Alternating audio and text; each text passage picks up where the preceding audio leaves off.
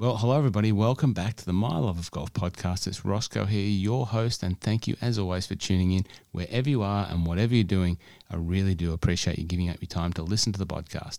Today's interview is with a young man by the name of Eric Sedransk. If you don't know Eric by name, well, you'll probably know him by his Instagram handle. It's Member for a Day. Eric started Member for a Day essentially this year to do and provide life, once in a lifetime golf experiences for a charitable cause. Yes, that's right. Eric has amassed a wonderful body of golf courses and people who provide member for a day experiences. It's a wonderful concept. I think it's a, a, fantastic way of using golf and the popularity of golf and the generosity of people to bring all of that together to raise money for a variety of causes that Eric supports. Now, at the moment, Eric is just on the back of releasing his latest auction series, Coaches versus Cancer. And if you go to Eric's website, you'll see all of the details on Coaches versus Cancer. Essentially, you know, Eric has assembled the who's who of coaches from the US, basketball teams, college basketball teams, along with some other celebrities and pro golfers to take and host the winning bidders, essentially for auction items to play at money can't buy experienced golf courses. We're talking likes of Baltusrol, Shadow Creek with Pat Perez, etc., etc. It's absolutely phenomenal the work that Eric is doing, bringing together people and matching them with other people who are prepared to pay for this experience, all in the name, and in this case, for cancer, cancer research, beating cancer. So that's just a wonderful way of using golf for a great and wonderful cause. And I think once you listen to the interview, you'll very much realize that Eric is definitely a man on a mission and he's got a very clear vision of what he wants to achieve and what he can achieve, not only in America, but I think hopefully, maybe globally, by using this concept of member for a day and putting that work to good cause and effect, raising money for charities. It's a great story. I love the opportunity to sit down and talk to Eric. We've been chatting for a while, and uh, just a very, very pleasant and pleasurable young man to spend you know, 40 or so minutes talking to. I hope you enjoyed the interview with Eric. It's a great cause. Check him out, give him a follow one day you never know. We might have member for a day auctions down here. Money can't buy experiences. We talk about that idea as an idea. You never know. So thanks for listening. Jump over to iTunes, leave us a review, share the podcast, tell a friend. And this is a really important one. Tell a friend about the work that Eric's doing. That'd, that'd mean the world to him.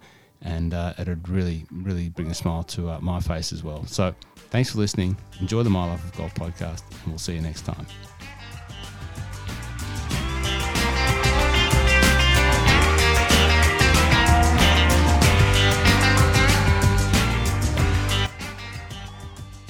Eric Sedransk from Member for a Day. Welcome to the My Love of Golf podcast. How are you, Eric? Thanks for joining us all the way over there in Hilton Head. How are you? Ross, thanks for having me. I am just living the dream every single day. Well, I can see you because we're obviously using this wonderful technology of Zoom to connect, and I can see you. Uh, I've seen you on Instagram and online many times doing the wonderful work that you do with Member for a Day. Uh, it's the first time for us to chat, and we've been talking about it for a while. So it's great to be able to, in a pretty iconic day for us here in Melbourne, uh, as we were chatting off air, that uh, world gets back to some sort of normality. Uh, it looks like it's very normal over there for you, uh, sitting in your t-shirt uh, over there in Hilton Head.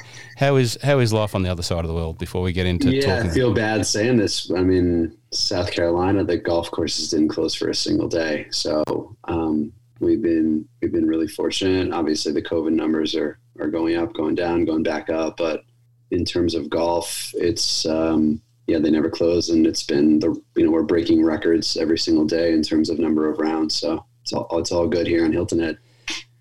You do appreciate what golf means to to you when you are starved without it for an extended period of time, and, and that's one thing that I think uh, everyone in, in Melbourne has learnt. And mm. you know, it's that appreciation for golf that I think has driven you towards doing something and using golf as a vehicle to do something really well. And that's what I'm pretty keen to to learn about and share that journey and that story because you know the concept that you're about to tell us is is a really powerful one, and you know to, you to be congratulated for you know putting yourself to do that work for a great cause, cause and causes, and I think the scale of it and the potential of it has got great opportunities more so for you, but also for other people around the world or for you around the world. So let's let's get into what Member for a Day is. Tell us, you know, where that started for you. Yeah. So, I mean, originally it was just a way for me to document some of my golf travels you know, I've been fortunate enough to play a lot of great golf courses, and I thought it was sort of my duty to to share some of those experiences with people that might not be as fortunate to play some of these courses. And so that was really the start. And then, frankly, I just wanted to meet other crazy golfers like yourself, so that you know when I'm in Australia, I could give you a call and we could play golf. That was really why I started originally. So that was about three years ago. Um, and then you know you fast forward to um, this past year, um, and I got laid off going into COVID, and um, you know I was realistic that going into a pandemic, I wasn't going to get another job. So instead of just wasting my time networking and endlessly just applying to jobs, um, I, was looking for something more meaningful and, and creative to spend my time. Um, couple that with the fact that I had left New York City. I had driven down to Hilton Head, where I still am today. And, you know, the golf course is never closed. The beach is closed, but we were still going to the beach. Um, I only say that because it basically just felt like I was on vacation. All the while, I'm looking, you know, I'm getting messages from my friends who are in their shoebox apartments, haven't seen the light of day in two weeks. And so I say that because I just started feeling really guilty. And you know, this kind of led me down a path of trying to figure out something something to do. And you know, as I mentioned before, I had this Instagram account with you know, at the time I think I had about two two thousand, maybe twenty five hundred followers of of of rabid golfers. And you know through my travels i had met a lot of head professionals and members of some of the most exclusive golf courses in the world. And so i just said you know what? I'm going to reach out to the people that I know and just say, hey, would you be willing to donate a round of golf um, that I'm going to auction off with the proceeds going to COVID relief, specifically to feed hospital frontline workers in New York City?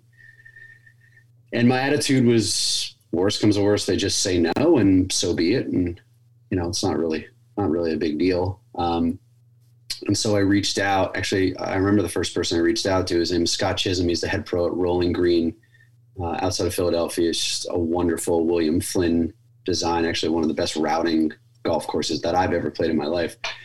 And I shot him a message on Instagram, and he just wrote back, "Yep, we're in." And um, I was like, "Okay, that was that was easier than I thought it would be."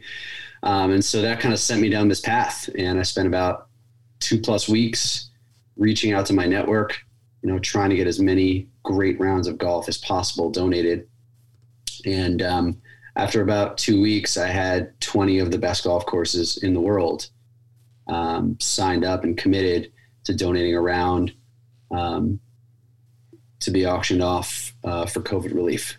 And so this was back in May.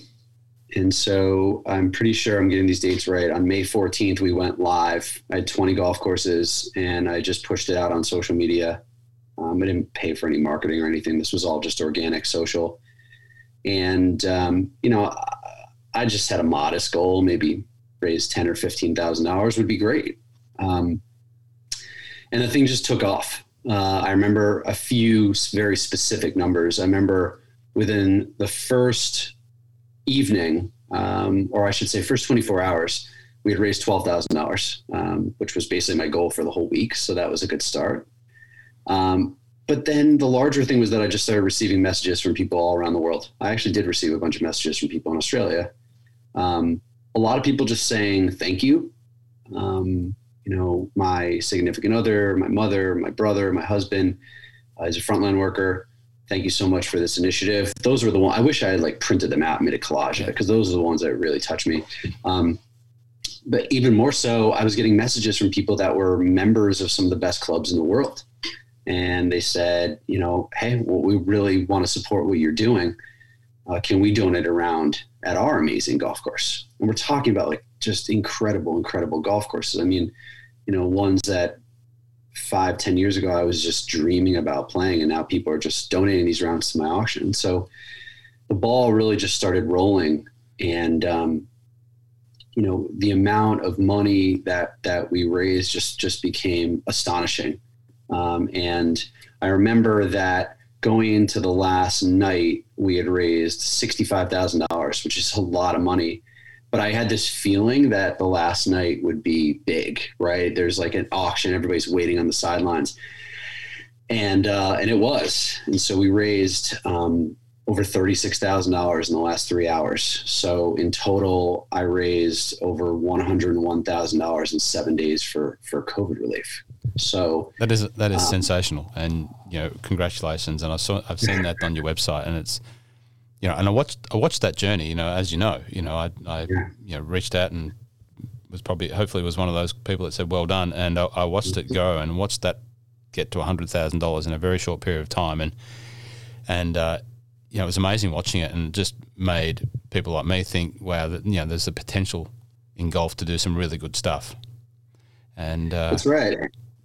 Yeah. And, and Ross, I mean, I, I can't stress it enough, right? The, the COVID auction was, was nothing more than just a way for me to give back. Mm. And, you know, I wasn't looking to make any money off of it. I wasn't looking to start a business. It was simply just something for me to do and, and to give back to those people who are out there on the front lines fighting for our safety while we're, you know, inside hitting an Amazon button and having groceries delivered. And it just didn't sit right with me. And so, um, yeah, it, it, it was a, it was a staggering figure and it, you know, it's interesting to sort of see, um, you know what's obviously come about since then. Mm-hmm. But um, I can't stress this enough. I mean, the, the first auction I did was literally just a way to give back and just uh, just a little side project.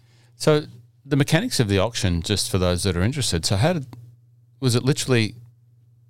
You know, you you were buying rounds at all of these great courses that had put the prizes up, and you you were paying for that privilege to to buy a number of rounds, or was it individual rounds? I can't remember.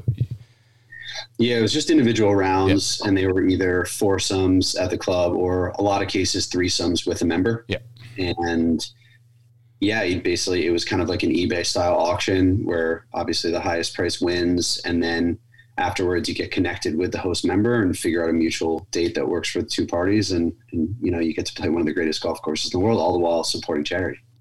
It is a fairly easy when you think about it like uh, the way you've explained it if you're a member at one of these courses and you have you know any sort of philanthropic bone in your body, it's a pretty simple thing to be able to invite three people that you you know know share a vision like you do to come down and play your golf course and and pay for it. You know, I'm, I'm hoping that they paid for it, and uh, you know, I, I know. Um, you will know Caddy Magazine, uh, an, a great, wonderful Australian publication, and Will Watt is a, a, colleague and a friend of mine, and, and we did not a, nowhere near a similar thing, but when we had these bushfires here in Melbourne, you know, Will wanted to use his uh, voice and his you know reach to to do something for the bushfire relief, and he reached out to me and said, you know, do you think that you would take someone onto Peninsula Kingswood for a round because you know it's a top five course in Australia. It's recently been yeah. re- rejuvenated. You can see a picture in the background there.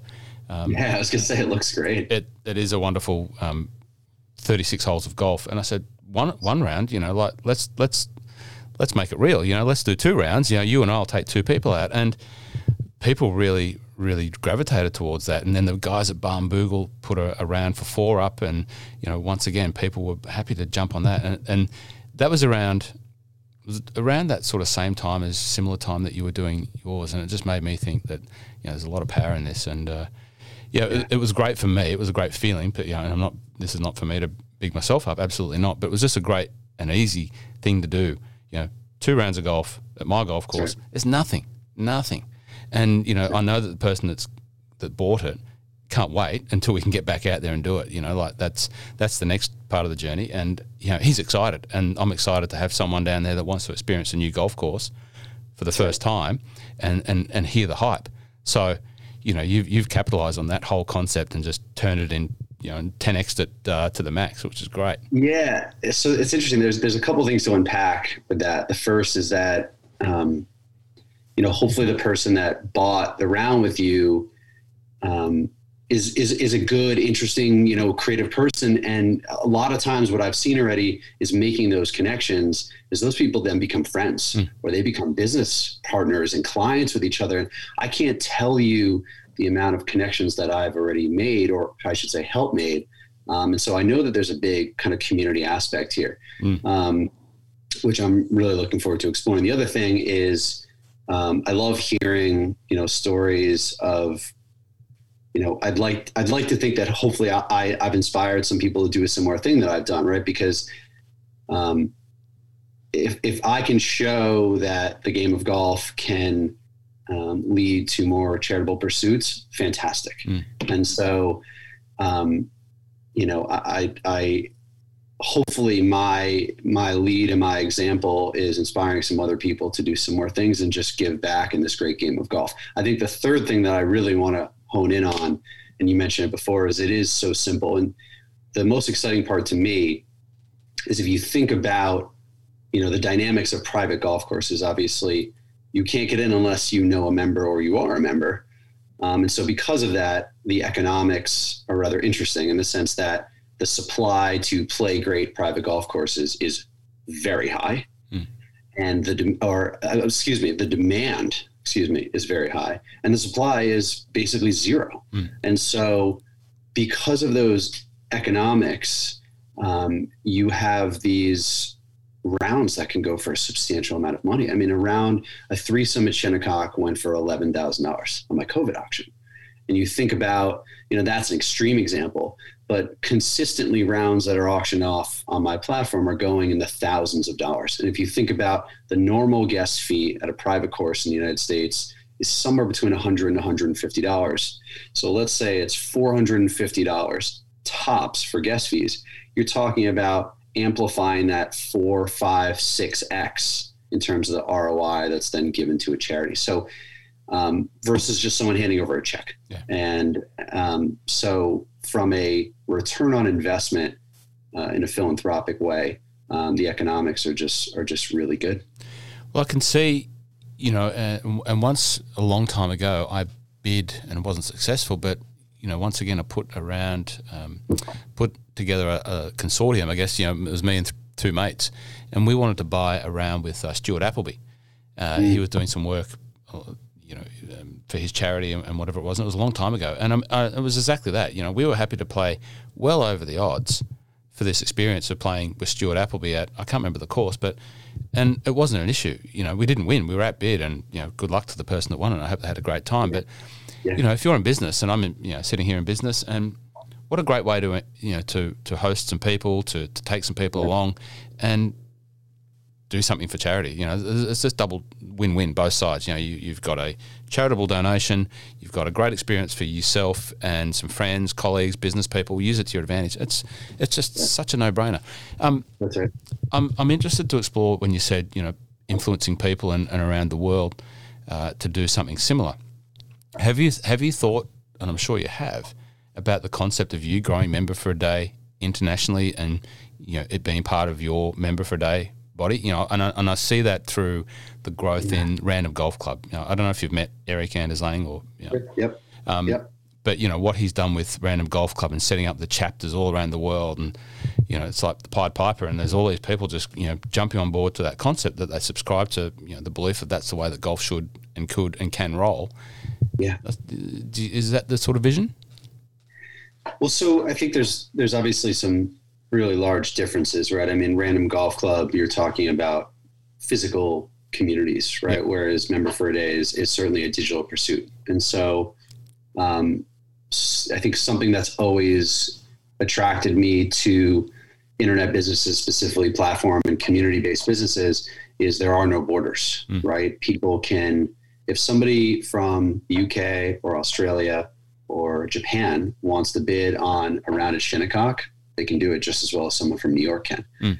Um, and so I actually don't even think about borders. Mm. Um, and I've had auction items. I haven't had any in Australia yet. There was, um, but you know, I, I, think that'll that'll come soon. We've had a couple in the UK, um, and so for me, it's just it, it's I'm really more focused on uh, two things. It's working with amazing nonprofits that do amazing work mm-hmm. and getting great golf courses. Mm-hmm. Uh, and I think if I can continue to do that, the community is just going to keep growing. I mean, I see it, right? Yeah. I see it every day. The amount of people who are following me on Instagram um, and or joining my email list, uh, it just continues to grow.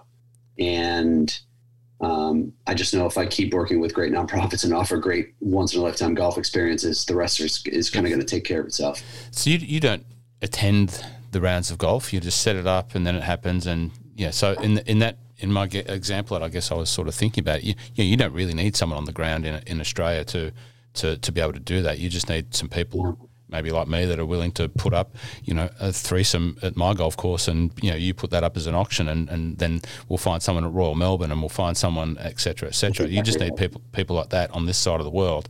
You'll do all right. you'll do all the work. Maybe there's a yeah. charity on this side of the country or this side of the world that can benefit from it, but you know, you've got the systems, the structure, and, and everything in place to make it make it happen. That's exactly yeah. right. Yeah. yeah. And so we're definitely we're definitely jumping ahead and, and I want to, you know, make sure to sort of tell that story because I think it's everything that's happened since May has has been just such a wild journey. And I mean, I have more stories than than I think we have time for a podcast. But you know, what happened after that first COVID auction, just a lot of things just didn't make sense. So, and I mean that in the best way possible. Mm. Um, I got um, written up in Golf Magazine. I was in the New York Post. I mean, just some big time articles. And, and the only reason I bring that up is because because of all that press, all these nonprofits started messaging me. Yeah, right. And saying, you did it for COVID. Can you do it for heart disease? Can you do it for cancer? Can you do it, et cetera, et cetera, et cetera? And um, I, I was like, sure. Yeah. I mean, I think so. I don't know. And I sort of had to figure out how to take what I did and create a model that's scalable where I can essentially create a platform that's charity agnostic um, work with any amazing nonprofit, and raise a ton of money through the game of golf. Mm. And um, since then, we've just it's been crazy. I mean, I've I think at last count I've done six auctions.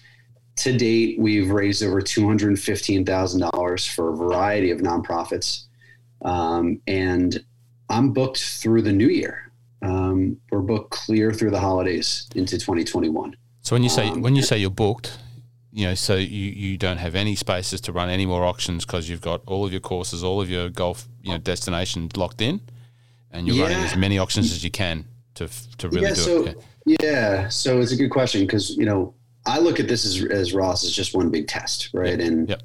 Um, the the bottom line is my goal is just to raise, like I said, raise as much money as possible through the game of golf um, for amazing nonprofits. And so, um, right now, the way we're doing it is I'm not running multiple auctions at the same time. So I'm, I'm basically there's like a five to seven day window where I'm working with a nonprofit. We're doing their auction. We're promoting it exclusively. Um, and when that ends, then we move on to the next one. Uh, and so because of that, um, you know, obviously there's only four weeks in a month. Um, so it sort of limits the amount that I can do right now. And that's okay because you know, I'm not thinking of this as like how large can we grow this and how fast can we do it. To me, it's more I'm, I'm being methodical. Yeah. And everything is happening so organically. I'm being introduced to um, really interesting people in the nonprofit space, in the golf space, in the overlap of the two. They see my model as one that's um, sort of innovative. I think they see my vision of creating a community around the charitable side of golf and um, you know i haven't done any outbound at all. Mm. i'm not and we just continue to grow. And so that's kind of the way i want it to be because before we potentially get pretty large um, and become a, a, pretty large platform i want to make sure that we're doing it the right way.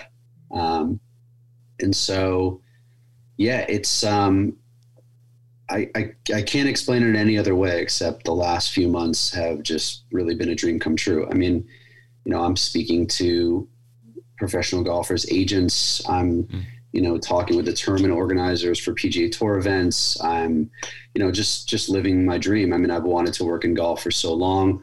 I've always loved uh, charitable endeavors, and so to combine the two with the technology aspect, which you know fits my background it's i mean this is clearly my life's work um, and um, it shows because i'm really just doing nothing else with my time except for focusing on growing this that's great that's sensational do you think that uh, you'll see the time when you know we, will be watching the pga tour and on someone's bag shirt cap or whatever wherever that you'll see member for a day?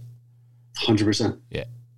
Yeah, hundred percent. Yeah, I've already had conversations with um, some Corn Ferry Tour guys about that. So that's coming. It's actually actually the only holdup is is the logo process, Right. um, and making sure that um, we do it right. I've gone through a couple iterations, and I'm still kind of waiting for the one that that feels right. But oh yeah, absolutely. And I think um, you know the, the the platform remains to be seen how large it can get to, and and sort of in what capacity it grows to. But you know, I think if you're talking about from the player's perspective, you know, the way I look at this is is I'm going to be able to create a platform where we can amplify and display the goodwill of of players, Mm. right? I mean, um, I've already, um, you know, a couple months ago, um, perfect example, I interviewed Johnny Damon, um, former Major League Baseball player, who's a huge golfer. We talked about his golf game. We talked about all his charitable endeavors, and I really think that model of um, just interviewing uh, former athletes, current athletes, golfers, um, celebrities, athletes in general, um, just to talk about, you know, to humanize them a little bit and to hear about all the amazing stuff that they're doing Mm. uh, is just is great, right? I mean, like the, the model's pretty simple. It's let's chat golf, and you can tell us some of the really great uh, philanthropic stuff you're doing. So, um, I think a lot of the the agencies and and the players as well are are, are seeing what the vision of where I'm going with this as a way to sort of display and amplify all the good stuff that they're doing through the game of golf. And what's the feedback been like from some of the actual auction winners and participants? You know, have they, what have they been able to, to do and how have they benefited and, and what has that feedback been like? Yeah, I remember this this one guy messaged me on Instagram a couple months ago and said something like he brought his father to a course that they had you know he hadn't played since he was a child and he was away for years and he just thanked me for for setting it up which is you know he shouldn't thank me. He should be thanking his host which i'm sure he did as well. But yeah i think ross for me there's a there's a part of it that you know private golf is just that it's private right Mm. like we talked about before and you and not a lot of people can play these courses and so by giving people the opportunity to play these courses with a huge philanthropic avenue is especially important to me just because growing up I I didn't belong to a country club Mm. and when I started to get into golf I just remember driving by. I grew up in Westchester actually pretty close to Winged Foot. And I just remember driving by those gates and just being like man like I would love to play there. Like how do I play there? Like you know I, I just it just felt like a different world. And so you know giving people those once in a lifetime opportunities all the while raising for money for charities is just is, is just something that's so important to me. I know that feeling of playing a golf course that i've played golf courses that i actually had dreams of. Mm. You know as golfers like you and i are it's just it's a different feeling. It's it's it is the definition of surreal. And uh, i like to i like to think that I, i'm sort of uh, at least for right now a small part in, in sort of allowing people to have that experience. Well, if you say small part, I'm going to say small but growing rapidly part of uh, a great golf landscape, and that sur- surreal feeling. You know, I've experienced that. You know, I've been lucky, very, very, very lucky and blessed to be able to you know experience some wonderful golf courses in Australia and around the world. All, Yeah. you know, at the part of the generosity of other people who are happy to. You know, just share around a golf with me, um, especially in Scotland. You know, places like Muirfield and Renaissance Club, and and uh, with guys that I ostensibly didn't know, but they were you know generous enough to, to want to want to take me on there, and um, you know there's plenty of people like that like that out there, and I'm sure in Australia down here there's there's going to be hopefully someone listens to this, and you know when the time's right, and you know that Royal Melbourne West Course auction I think would be fairly desirable down here, or Yeah. you know there's probably a handful of others, um, definitely. You know we're going to be able to find the people that want to want to help and, and it's not going to be an issue down here. So, uh, you know, I look Yeah. forward to the day that you know we can talk about, and maybe uh, this podcast or I or, or whoever can introduce you to some to some people that want to you know help facilitate that down here in Australia because. Uh, you know, we're, we're, we're a pretty good bunch down here in Australia. Uh, we're pretty charitable. Yeah, so I lived in Brisbane for, for six months. Oh, there you So, go. I studied abroad at UQ, so I uh, I, I know it all too well. You're a bloody, bloody Aussie, mate, up there in Queensland. uh, so this accent's not unfamiliar to you. So Brisbane, did, did you did you do any golf up there when you were in Brizzy? You know, because I was studying abroad and I was just a cheap college student, I did a little bit, but not much. Yeah.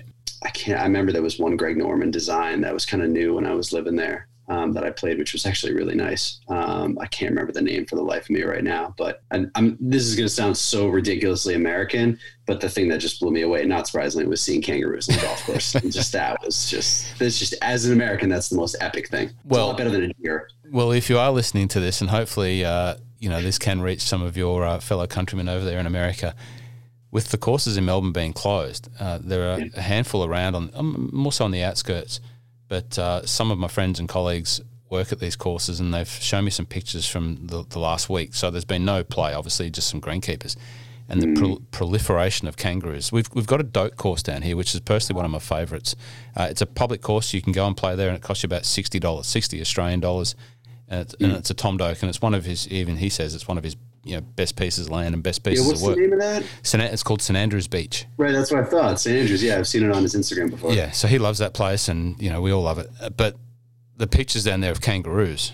For there's, there's hundreds of They're kangaroos. taking over. They're just lying there in the grass, eating the grass, and having fun. And they, they, they don't know what COVID is. They just think, where's all the golfers gone? But anyway, it's a it's a wonderful experience for those that uh, do want to see kangaroo.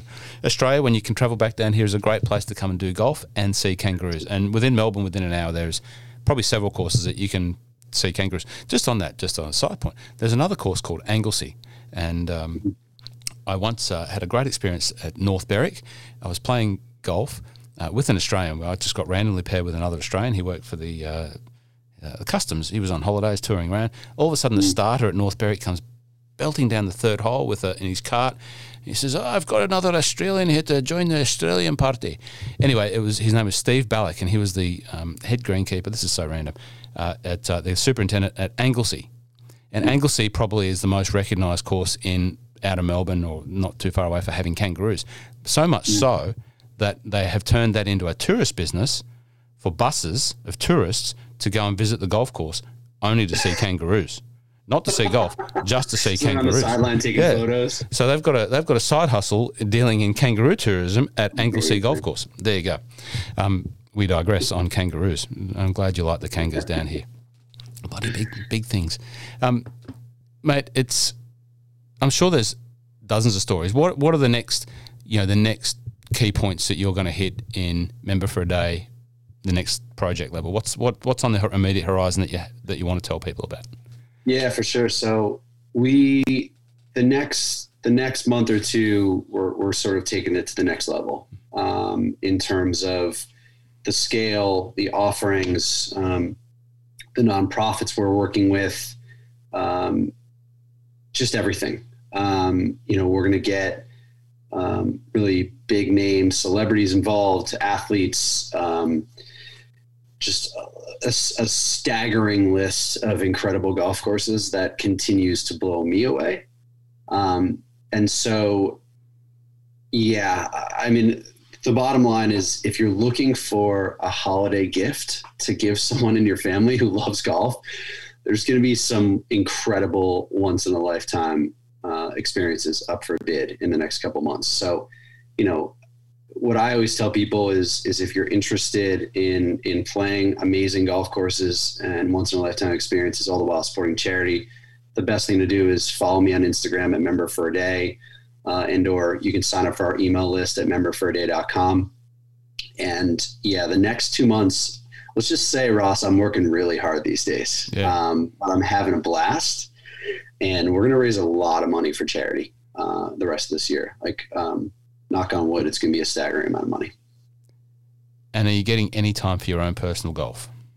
you, know, you know, it's funny. I I did an interview a couple days ago, and a guy asked me that, and I said, I'm actually trying to play less golf these days. Mm. And he said, You might be the first person on earth who's ever said that. and I kind of laughed, and I said, Yeah, that came off weird. But what I mean by that is what I've noticed is it almost feels a bit selfish when I spend four and a half hours on a golf course because I know how much impact I can have in the world through um, charity and golf um, through growing member for a day. And mm. so, you know, I'm I'm trying I'm still trying to figure out that balance. Mm. Um, of course, if you know if a good invite comes up, it's hard for me to say no. I have lost a little bit of that that um, the zest for for just kind of recreational golf, mm-hmm. and I think that's as to be expected. I mean, I'm literally talking golf all day long now. Yeah. Um, but yeah, I've uh, you know I just got back from a Midwest golf trip that was just an amazing experience. For those who follow me on Instagram, they've probably they probably are are um, tired of seeing all my photographs, but I played some good ones. I mean, I played Interlachen, White Bear Yacht Club. I was at Sand Valley.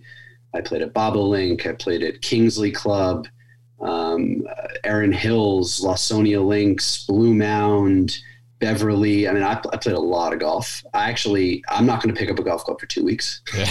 and I live on a golf course. That's the funny part. Um, yeah, I'm golfed out. So I'll be just kind of like doing yoga and stretching and reading books for the next couple of weeks for, for free time. Um, that that is yeah. that is some catalog of golf courses that you just uh, reeled off there.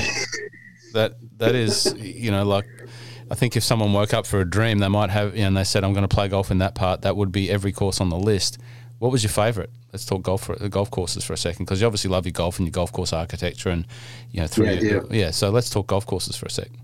Yeah, and, and, you know the beautiful thing about it, Ross, was I'd always dreamt of being in in sort of the the northern Midwest during fall because the the leaves changing, the colors are just stunning, and I was there. Just I saw it all. I saw from like the beginning to the peak, and then it was starting to slow down, and and that's when I I left. Um, let's see what were what were my favorites. I think um, I thought Lawsonia Links, which is a public golf course that costs less than a hundred dollars at peak time, was fantastic.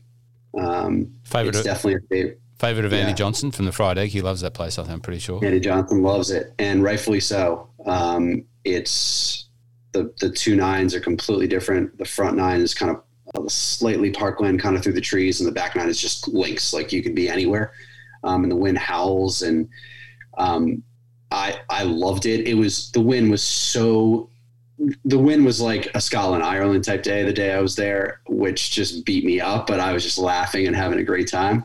Um, so that one was really special.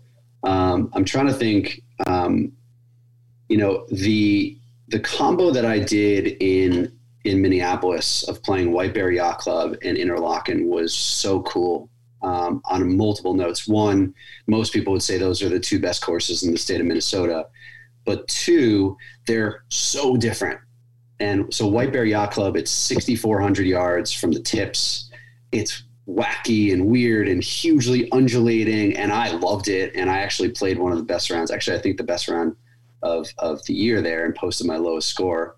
Um, and then the next day is funny, Interlachen, which is which is ranked the number one course in the state of Minnesota. Um, for some reason, I had uh, tempered expectations because a lot of times when I go to these big name places, um, I don't know, I just don't love big, brawny, difficult, back and forth sort of U.S. Open style golf courses. And boy, was I totally wrong with Interlachen. I thought it was fun, interesting. Each hole was unique.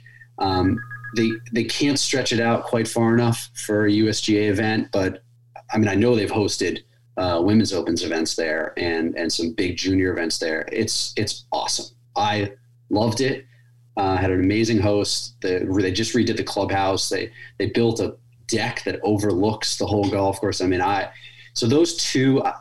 When I go on golf trips, I look for diversity, right? So I don't want to just play all modern courses or all classic courses or all Fazio designs or I like I want to see everything, right? And to go from White Bear Yacht Club to Interlachen and then to Sand Valley the next day was like such a like those three days just encompassed my trip because Sand Valley I mean Sand Valley looks like looks like behind you to some degree you know it has that kind of that kind of sandbelt um, Australia vibe and so um, that was that was that was really special. Um, it's hard for me to kind of really say what was the best, but like I said, the the combo of White Bear Yacht Club and Interlachen was was special. You said a couple of things in, in that last few minutes there that uh, appeal to me, and I know that uh, when we do get to meet, and we will one day, whether it's on your side or this side, we will do that, and, we'll, and that'll be fun. That'll be great. Um, you said there that getting beaten up in a, like a Scottish Irish link. So it's a massive tick for me when when you say you got beaten up by the wind and, and the rain, like it's being in Scotland, and I'm sure you've been there and done that, and you wear that as a badge of honour. That's that's fantastic for me because that is one of the beauties about being a golfer. When you can respect being beaten up and you appreciate what you've been through, that's great. And I have then, a great story about that if I can interject. Yeah, you can. Of course, it's your podcast. So I was in uh, Southwest Ireland. This was a couple years ago. My brother and my father, and we did kind of the classic courses, right? The ones that everyone does. And we just got so lucky. It we all had rain suits. It never rained. Mm. It was sunny every day, you know, 50, 60 degrees. It was great. We go to Ballybunion. We play in the morning, the old course, and it was like kind of raining, but not bad. It kind of got worse as time goes on. And um, by the time we we were walking off 18, it had gotten pretty bad. And we're walking up to the clubhouse, and there's a starter there, and you know he said, you know, how was how was the round? And I said, I said, great. Um, and you know, I sort of motioned to the tee box of of uh, the Cashen course. I said, "Is the is the Cashen course open?" And he looked at me like I was crazy because at this point, Ross, and I'm not exaggerating. I'm not one to exaggerate. It was we were going closer and closer to hurricane weather. I mean, there was no, it wasn't golf at that point. And he looked at me and just couldn't believe I even asked a question. He said, Sonny, if you want to play the, Cashen course, it's on us. Go for it. And my dad said, No way, I'm out of here. Went straight into the clubhouse. I played by myself. And it was it was compl- it was nuts. I mean, I'm just punching three irons, 50 yards down the fairway. Uh, it, it's like when they say umbrellas are irrelevant in Ireland. It went right in the bag. Yeah. Um, and I just I came into the clubhouse five hours later. My dad's sitting on the couch in front of a fire. He'd met a couple members. He's having the best time, and I just looked like a, a, wet rat that was in in the sewer system for the past couple hours. But you know what? I look back on that, and it was just the wild. You know.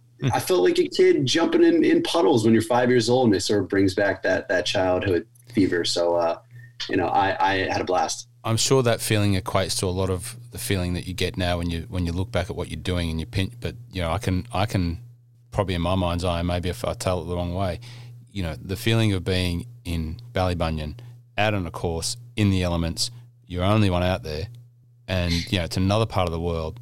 It's pretty hard not to be spending some time reflecting on on where you are and what you're doing and, and what where you've been. Um, it's a yeah. it's a great experience to be out there. You know, like. Uh, you know, I've been very fortunate to be to that part of the world. My wife's family are from Ireland, and um, you know, we spent a little bit of time there. I once had reciprocal membership at Lahinch, so yeah, my first oh, my first yeah Irish golf experience was um, flying down from Edinburgh to Shannon and just driving up to spend three or four days at Lahinch, and once again spoilt, and you have to pinch yourself there. But being out there at Lahinch, and I just went for a walk. Uh, uh out there by myself, which, you, as you know, in that part of the world it's totally cool to do. You know, you're not frowned yeah. upon by going out and having a look and walking around and you know Lahinch checking the goats out because I've got goats there, which are like the weather the weathermen of Lahinch.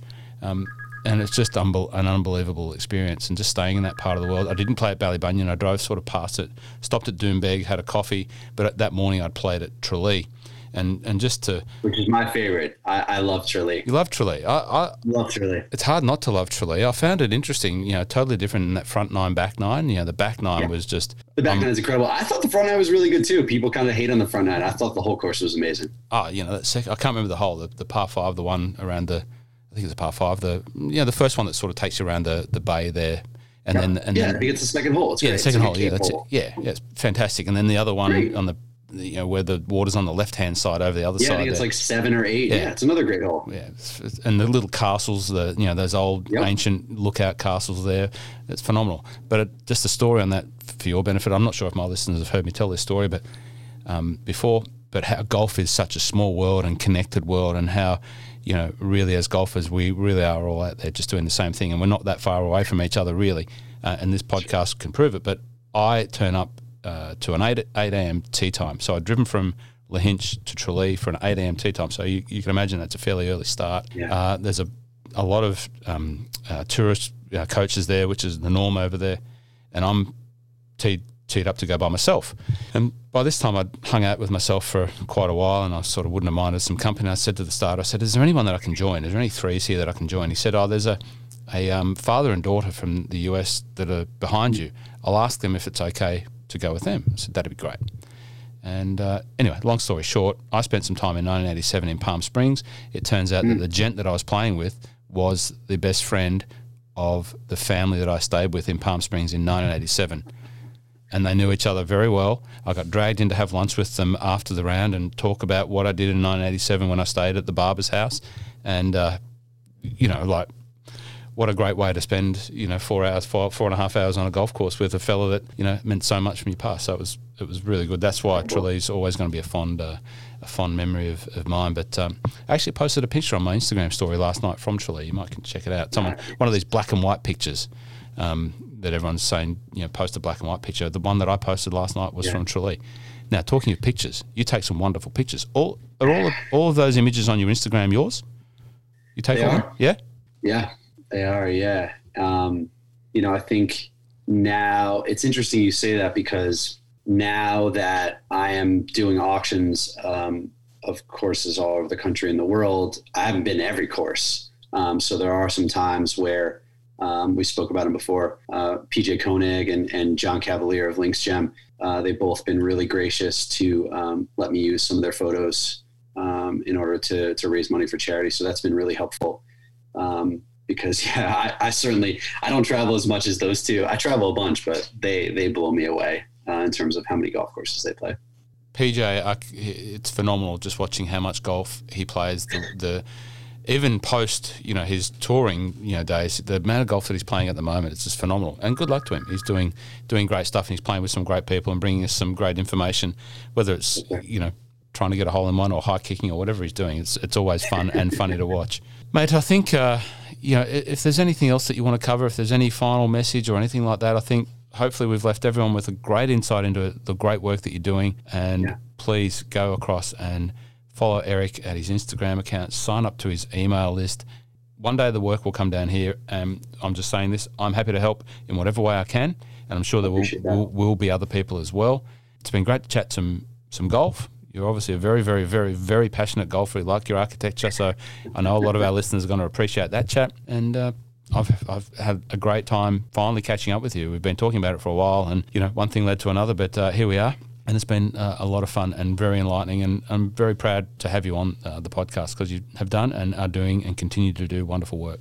Thanks, Ross. Yeah, I really appreciate it. And obviously, thanks for having me on. And uh, looking forward to teeing it up sometime, like you said, either side of the pond. Anytime. And anytime you want to come on, if there's something new that you want to tell people, you just don't have to, it's an open invitation. Just say, let's jump on, let's record something, push it out there.